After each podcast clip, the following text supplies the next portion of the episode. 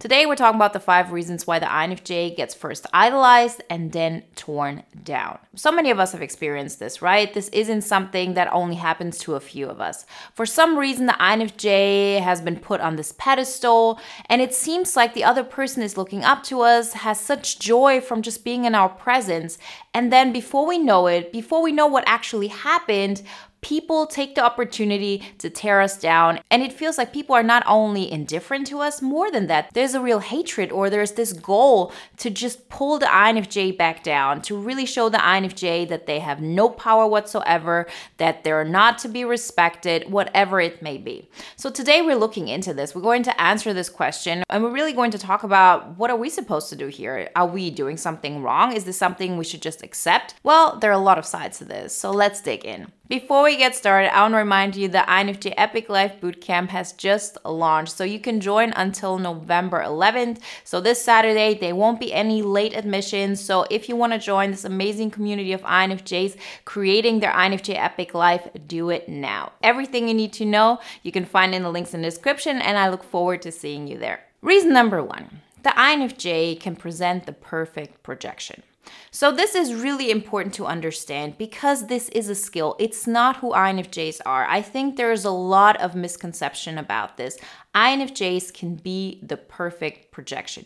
They can be the perfect canvas for projection, better said. Because what we can do is make room for other people. We can hollow ourselves out. We can allow people to shine. We allow them to be themselves. And a lot of people are not able to do this. So if there's a person who, for some reason, feels like the way I am isn't good enough or isn't right, there's something wrong about me, and then they meet this INFJ who just perfectly mirrors back to them. The way you are is perfect. The way you are should be celebrated. It is really something that is addictive. And on top of that, it's not just that the INFJ, you know, is understanding and is really kind. It's so much more than that. It's the fact that INFJs can make space for the other person. And that means that the INFJ pretty much becomes like this hollow shell of a person. They're kind, they're nice, they're understanding, but there are no real edges there. It doesn't mean that the INFJ can't do anything cool or anything exciting or anything fun, but they don't project something that the other person might not like. And INFJs do that because they understand what the other person might not like. So we're really skilled at understanding, oh, they have this reaction when I ask him about this topic. Apparently, this is an uncomfortable subject for them. So I'm going to stay clear of that. I need that they want admiration for their skills in this one area. Well, I'm going to give that to them. It's not a lie. I really admire them for what they're doing, but I'm showing them that side of me that is really comfortable for the other person. And I'm hiding all of those things that I knew that person wouldn't like, would be offended by, would make that person uncomfortable. See, this is a skill. This is not who we are. And most INFJs aren't really aware that this is something that only the INFJ can do. Like, yeah, there's some people who are good at this as well, but INFJs as a group are really skilled at this. And this gives people the opportunity to feel good about themselves. And if that happens, that's the moment when the INFJ really gets put on a pedestal. Because people don't like you for who you are necessarily, they like you for how you make them feel about themselves. And since the INFJ has such a positive impact on the other person when the INFJ wants that to be, you know, that's the moment everybody looks up to the INFJ. The INFJ gets admired, the INFJ looks like this perfect friend, looks like this really cool person, this really interesting person, and the INFJ feels really comfortable in that. So, this is the baseline of everything. This is why everything transpires. And we can really ask ourselves is this something that we want? But in that moment, there is no reason to not want it. Why? We're just being kind, we're using our skill sets, and we're making the other person feel good. What's wrong about that? Well, let's talk about that a little later.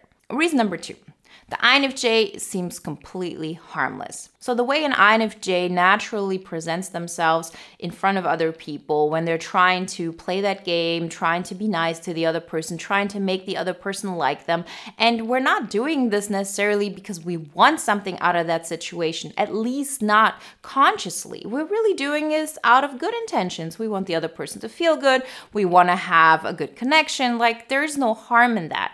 But what the INFJ does in that moment is they really tone down their strengths. They tone down their mental strength. They tone down the fact that they actually can read the other person very well. They don't want the other person to feel uncomfortable. Because when an INFJ presents themselves as like this harmless being that just wants good, that has only good intentions. You know, it's not just about what they say, it's really how we show up. It is something that we learn from an early childhood on. We have the skills to do that.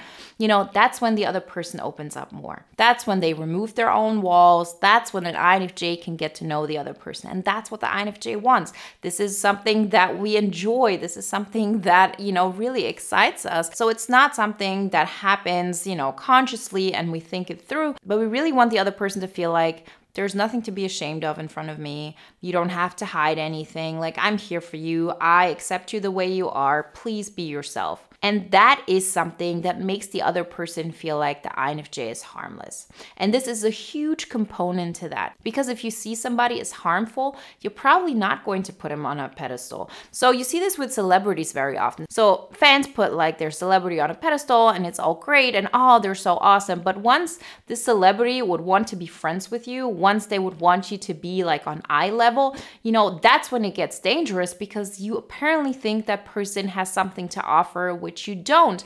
And they are stronger than you, they're more successful than you, whatever it may be. And that's when people get afraid of that situation.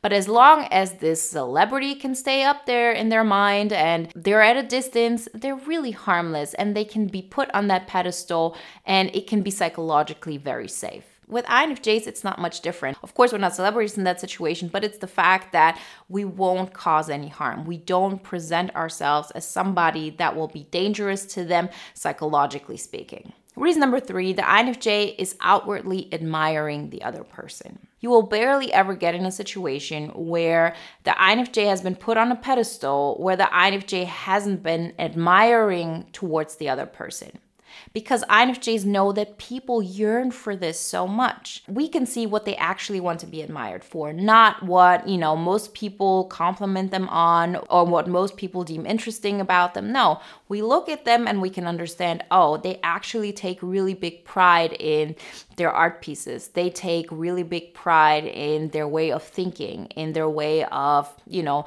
executing certain things. And we can understand that this is really a skill as well. And so we start complimenting them on that right? And it's not a lie. We actually see this is something to be admired. This is something that is very valuable, that is interesting, that is worth to be proud of. And we bring that out in people. So people in that situation not only feel like we're safe, we allow them to be seen, but on top of that, we admire them for the person that they want to be seen as. And this is something that doesn't happen very often.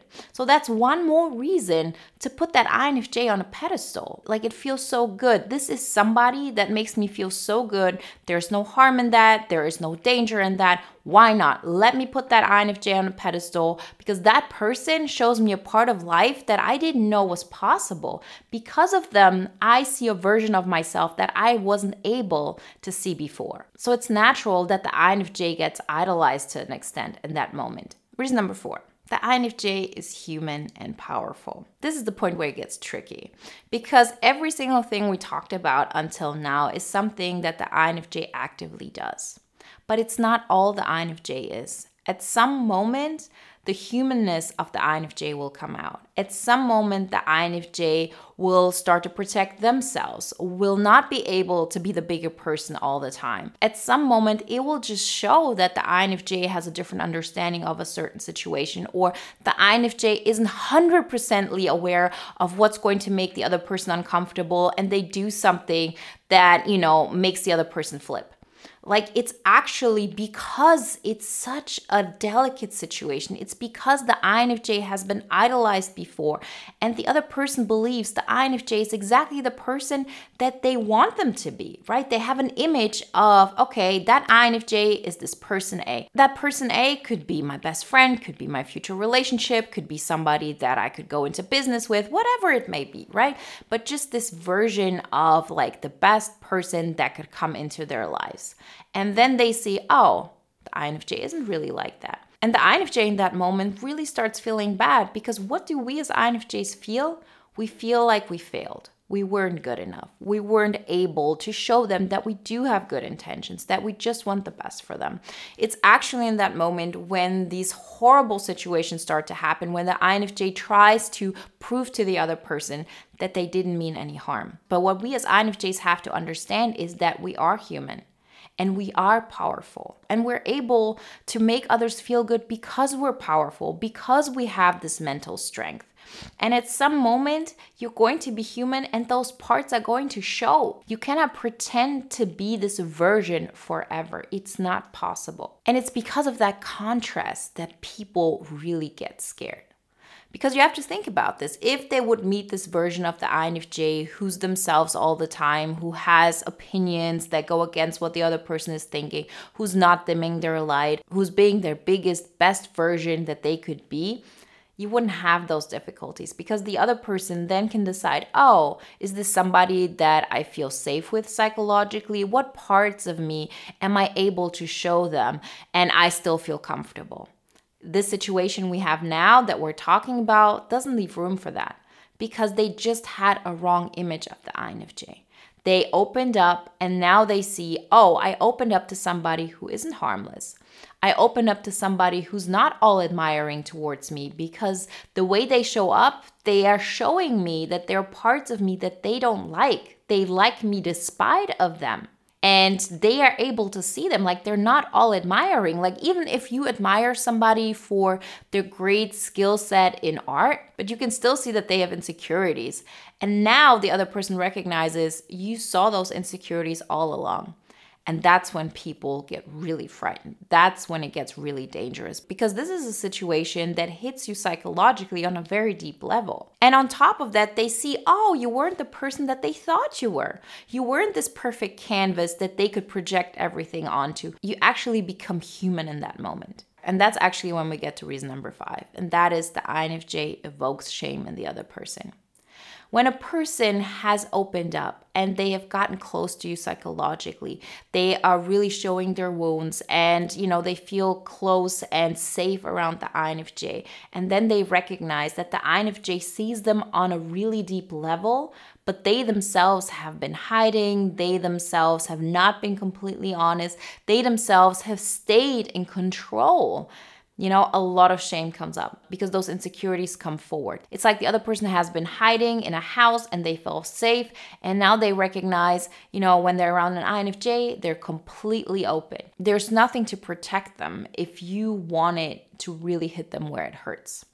And that's the moment when the INFJ really gets torn down because it's too dangerous psychologically speaking. So many INFJs I've met and I've talked to and I've worked with, and I myself experienced this as well so many times. You know, we want to prove to the other person, I don't have any bad intentions. I don't want anything bad for you. Like, I just see you. Is that really my fault?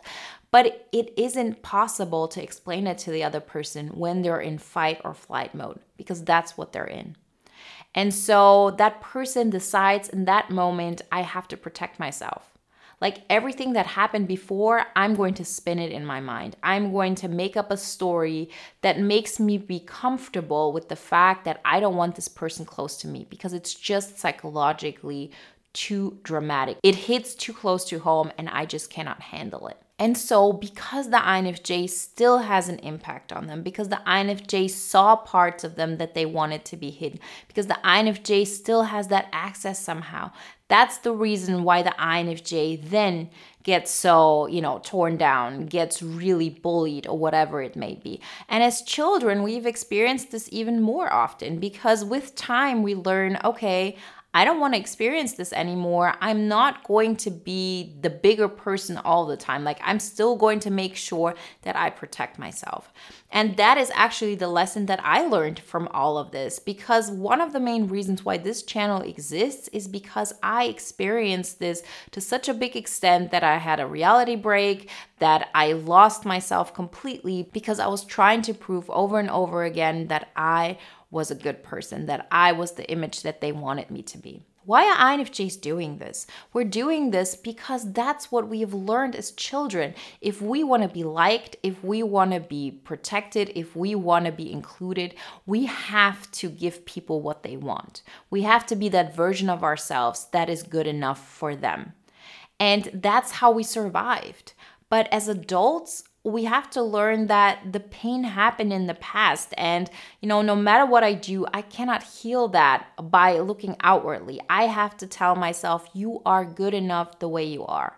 And it really starts with us saying i'm not going to pretend anymore to be a version of myself you know that makes the other person comfortable. There's nothing wrong with that as long as you have a base that is untouchable. Meaning there have to be parts of you that are not up for debate. You are strong you are opinionated, you know what you want, you know where you're going, and whoever comes into your life can be an addition to your life. They're not going to be your purpose, they're not going to be your solution. And this is something that I learned the hard way, and it was a really painful process. But now, looking at it from the other side, I know that it was a necessary step. We, as INFJs, we have to go our own path. We have to create a life that we love. And when we help people and when we're being like a friend in that regard, we're doing this while following our own rules which are I'm not going to make myself small in order to make another person feel good. I'm not going to pretend I don't see certain aspects, and I'm not going to pretend I'm weaker than I actually am. This has a danger to it, of course, because it's easier to be the person that other people want you to be, and then they like you and they accept you. But what we have to understand is that it's better to be disliked for who we are than to be liked for who we're not. Because every single time you are being liked for who you're not, you will feel disconnected. It will feel good at first, but in the end of the day, you want the other person to like you for who you are. And so we practice, we learn I have to be more of who I am. And yes, this might alienate some people, but it will draw other people in the people who like me for who I am and not for what I'm doing for them. Remember, if you want some more guidance with this, if you want to join this amazing community of INFJs who's building their INFJ epic life, who's building everything they always dreamed of, then join our INFJ Epic Life Bootcamp. You can do this until Saturday, November 11th. That's when we have our first live call. Everything you need to know you can find in the links in the description. And if you want to watch another video now that is in alignment with today's topic, then watch the video of the five most shocking INFJ traits.